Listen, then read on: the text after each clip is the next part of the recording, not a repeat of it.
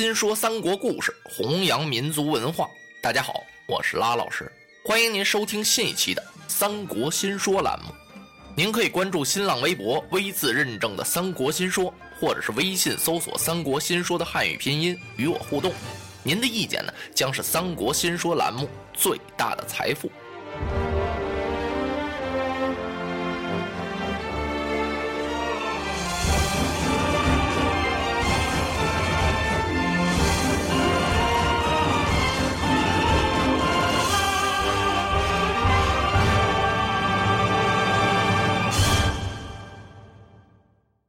各路诸侯的先锋官孙坚啊，他手下的军校游的井里啊捞上颗印来。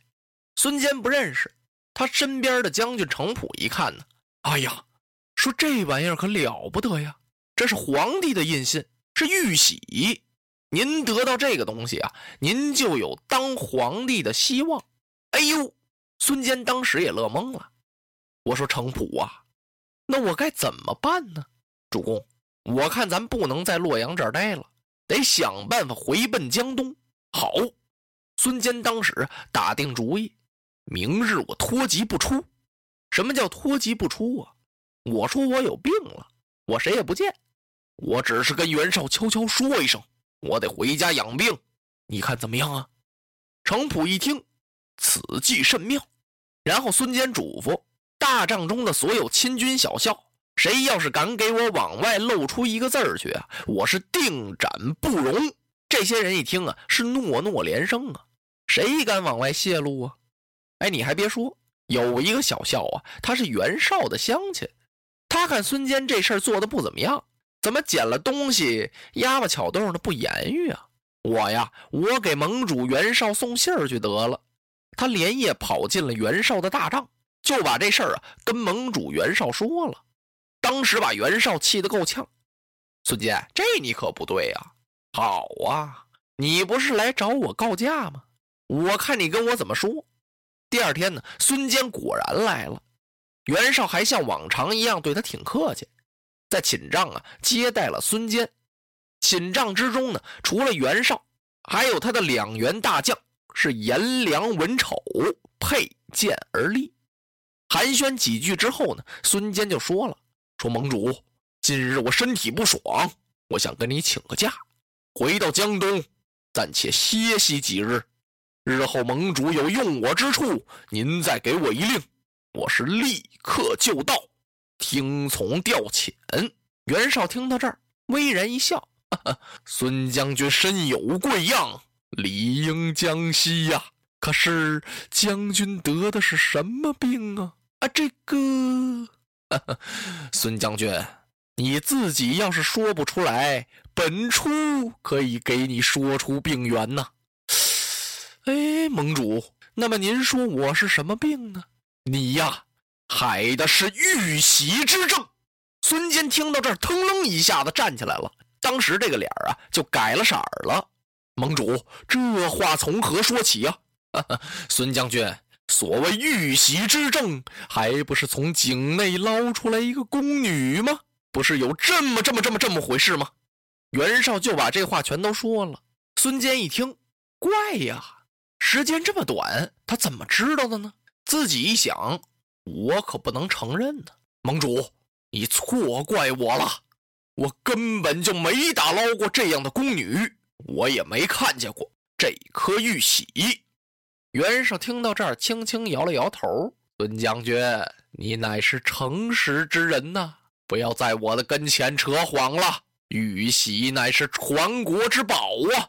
我们各路诸侯汇集一处来灭董卓。董卓从洛阳逃走了，我们大家辛辛苦苦的来到洛阳这儿，不是容易呀。”你见了这颗玉玺，应该把它献到本初的跟前，让各位诸侯在一起商议商议，然后做出处置。你怎么能就这样藏起来，要把它带回江东呢？我劝孙将军赶快把玉印交出来吧。其实袁绍啊，也有私吞玉玺之心。孙坚明白袁绍这套。孙坚怎么肯把玉玺交出来呢？盟主啊，简直是岂有此理！这是凭空掉下来的冤枉，我真没看见。怎么，孙将军，你还要个对峙之人不成吗？什么叫对峙之人？来呀，把那小校招来。功夫不大呀，那报信的小校乐呵呵的走进来了。怎么那么乐呵啊？他禀报完这个消息之后啊，袁绍重赏他了。他进来一看，孙坚将军在这儿呢。这小校啊，往后退了一步。袁绍告诉他：“不要怕，你当着你家主公，把这事儿给我详细说一说。”小校刚这么一张嘴，可把孙坚气坏了。他一摁崩簧，苍啷，把宝剑就亮出来了。要把这小校给杀了，袁绍原本冲啊，咔的一声也把剑亮了。袁绍身后边的颜良、文丑啊，都把宝剑拉出来了。孙坚也不是一个人来的，他带着程普、黄盖呢。两个人当时啊，扯出防身的宝刀，刀剑出匣，是寒光一片呢。袁绍急了：“孙坚，你在我的大帐中休得无礼！”眼看这就要动手了，好多诸侯闻讯都赶来了，纷纷解劝呀。这是为什么呢？怎么能闹到这一步了呢？袁绍说袁绍的理儿，孙坚说孙坚的理儿。孙坚是咬紧了牙关不承认。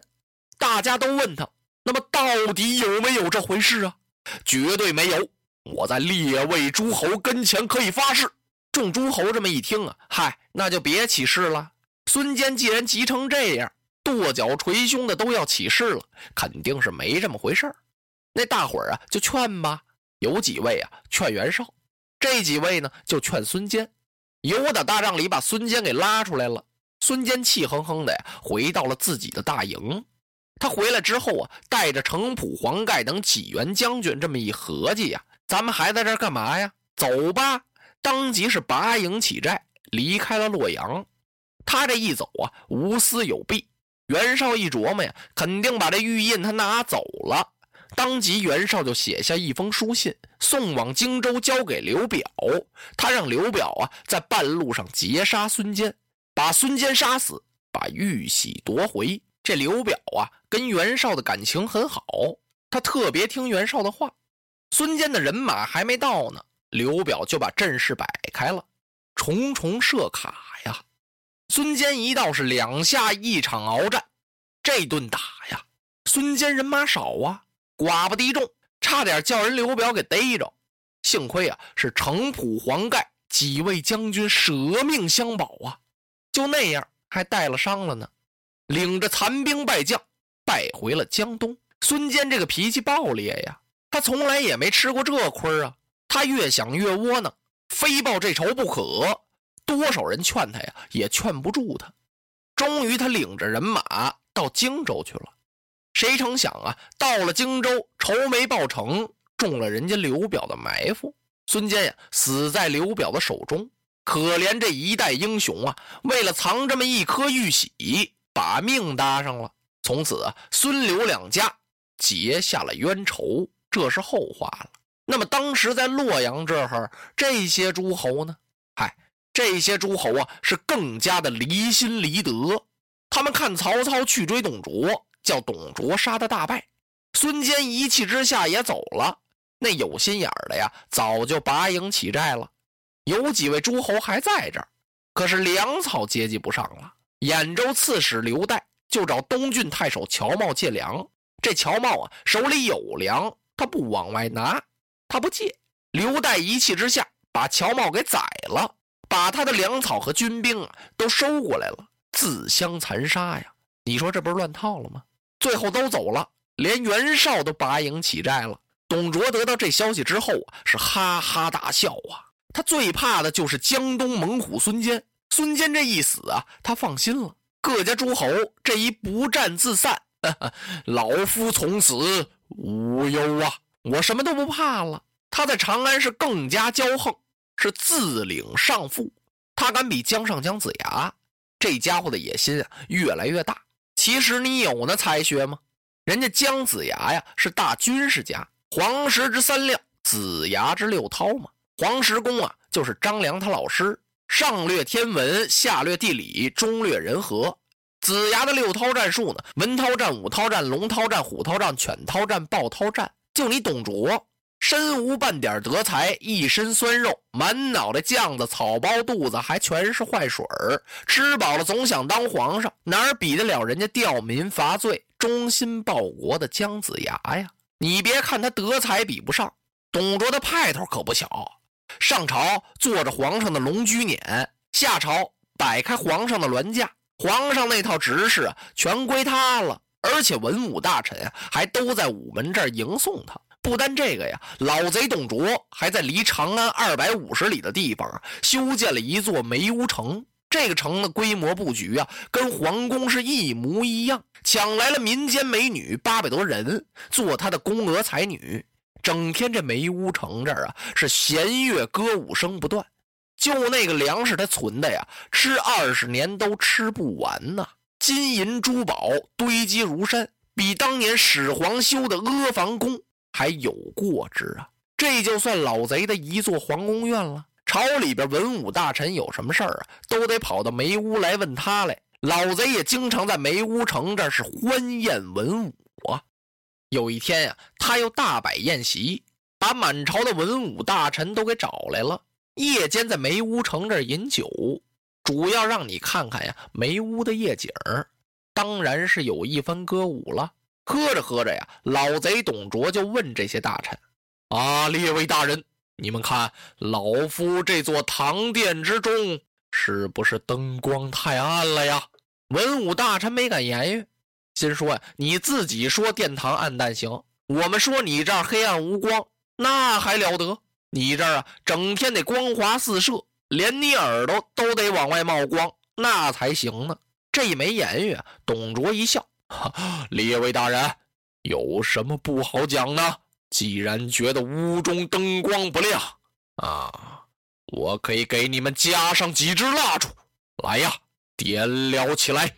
董卓一声令下，大臣们就看呀，出去了几个武士，功夫不大呀，绑来了二十多人，把这些人呀拖到堂前，脱掉衣服，用布这么一包，然后浇上油，就点起来了。这叫点人油蜡呀！哎呀，一片惨叫之声，使人听着呀是毛发悚然呐。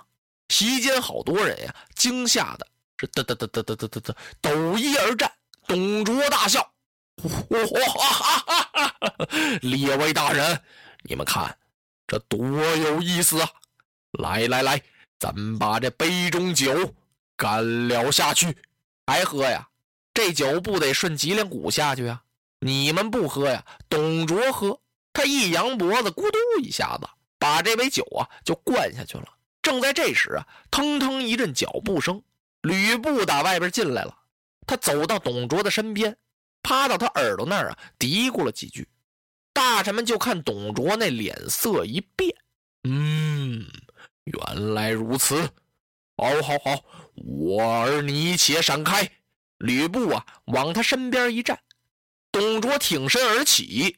哎，列位大人，今日我看诸位大人对眼前的美酒佳肴不下，恐怕是菜不对口啊！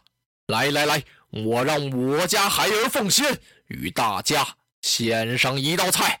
大伙儿都糊涂了，什么？董卓那意思说呀，酒也好，菜也好，你们怎么不吃啊？大概不对味儿吧？那没关系啊，我让我儿子吕布给你们做个菜尝尝。奇怪啊，吕布还会做菜吗？只见董卓把胡须这么一拢，儿啊，你亲手做来，谨遵父命。吕布嘡啷一下子把宝剑亮出来了，他抢步上前呀，就把席间坐着的三公之一的司空张温大人劈手一把就给扯下了座位，拖出了殿堂。当时这些文臣武将啊，惊了一个目瞪口呆。功夫不大呀，只见由堂屋外啊，腾腾腾跑进来俩小校，手里托着个红漆盘子，上面盖着一块红布。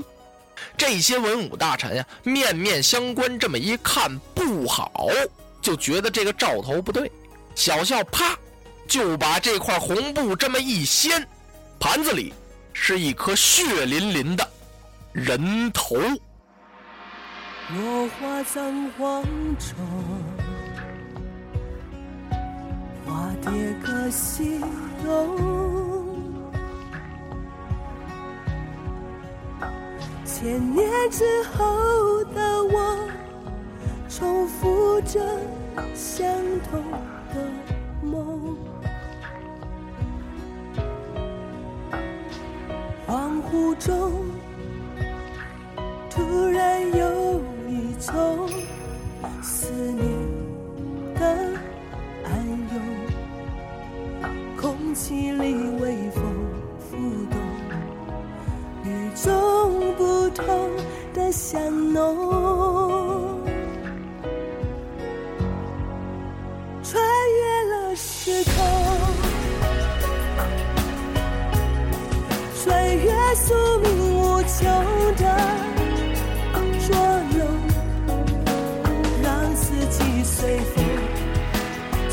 突然发现那条线一直在你手中，穿越了时空，穿越千生残留的疼痛。隔世的相拥，唤起我心中沉睡多年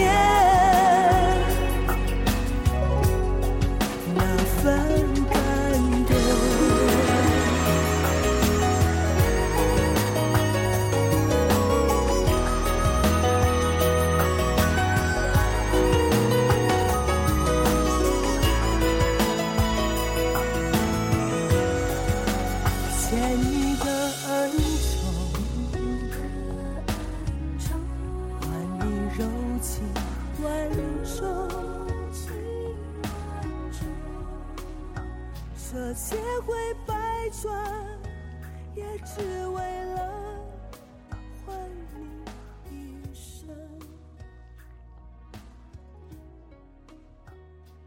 纵然转。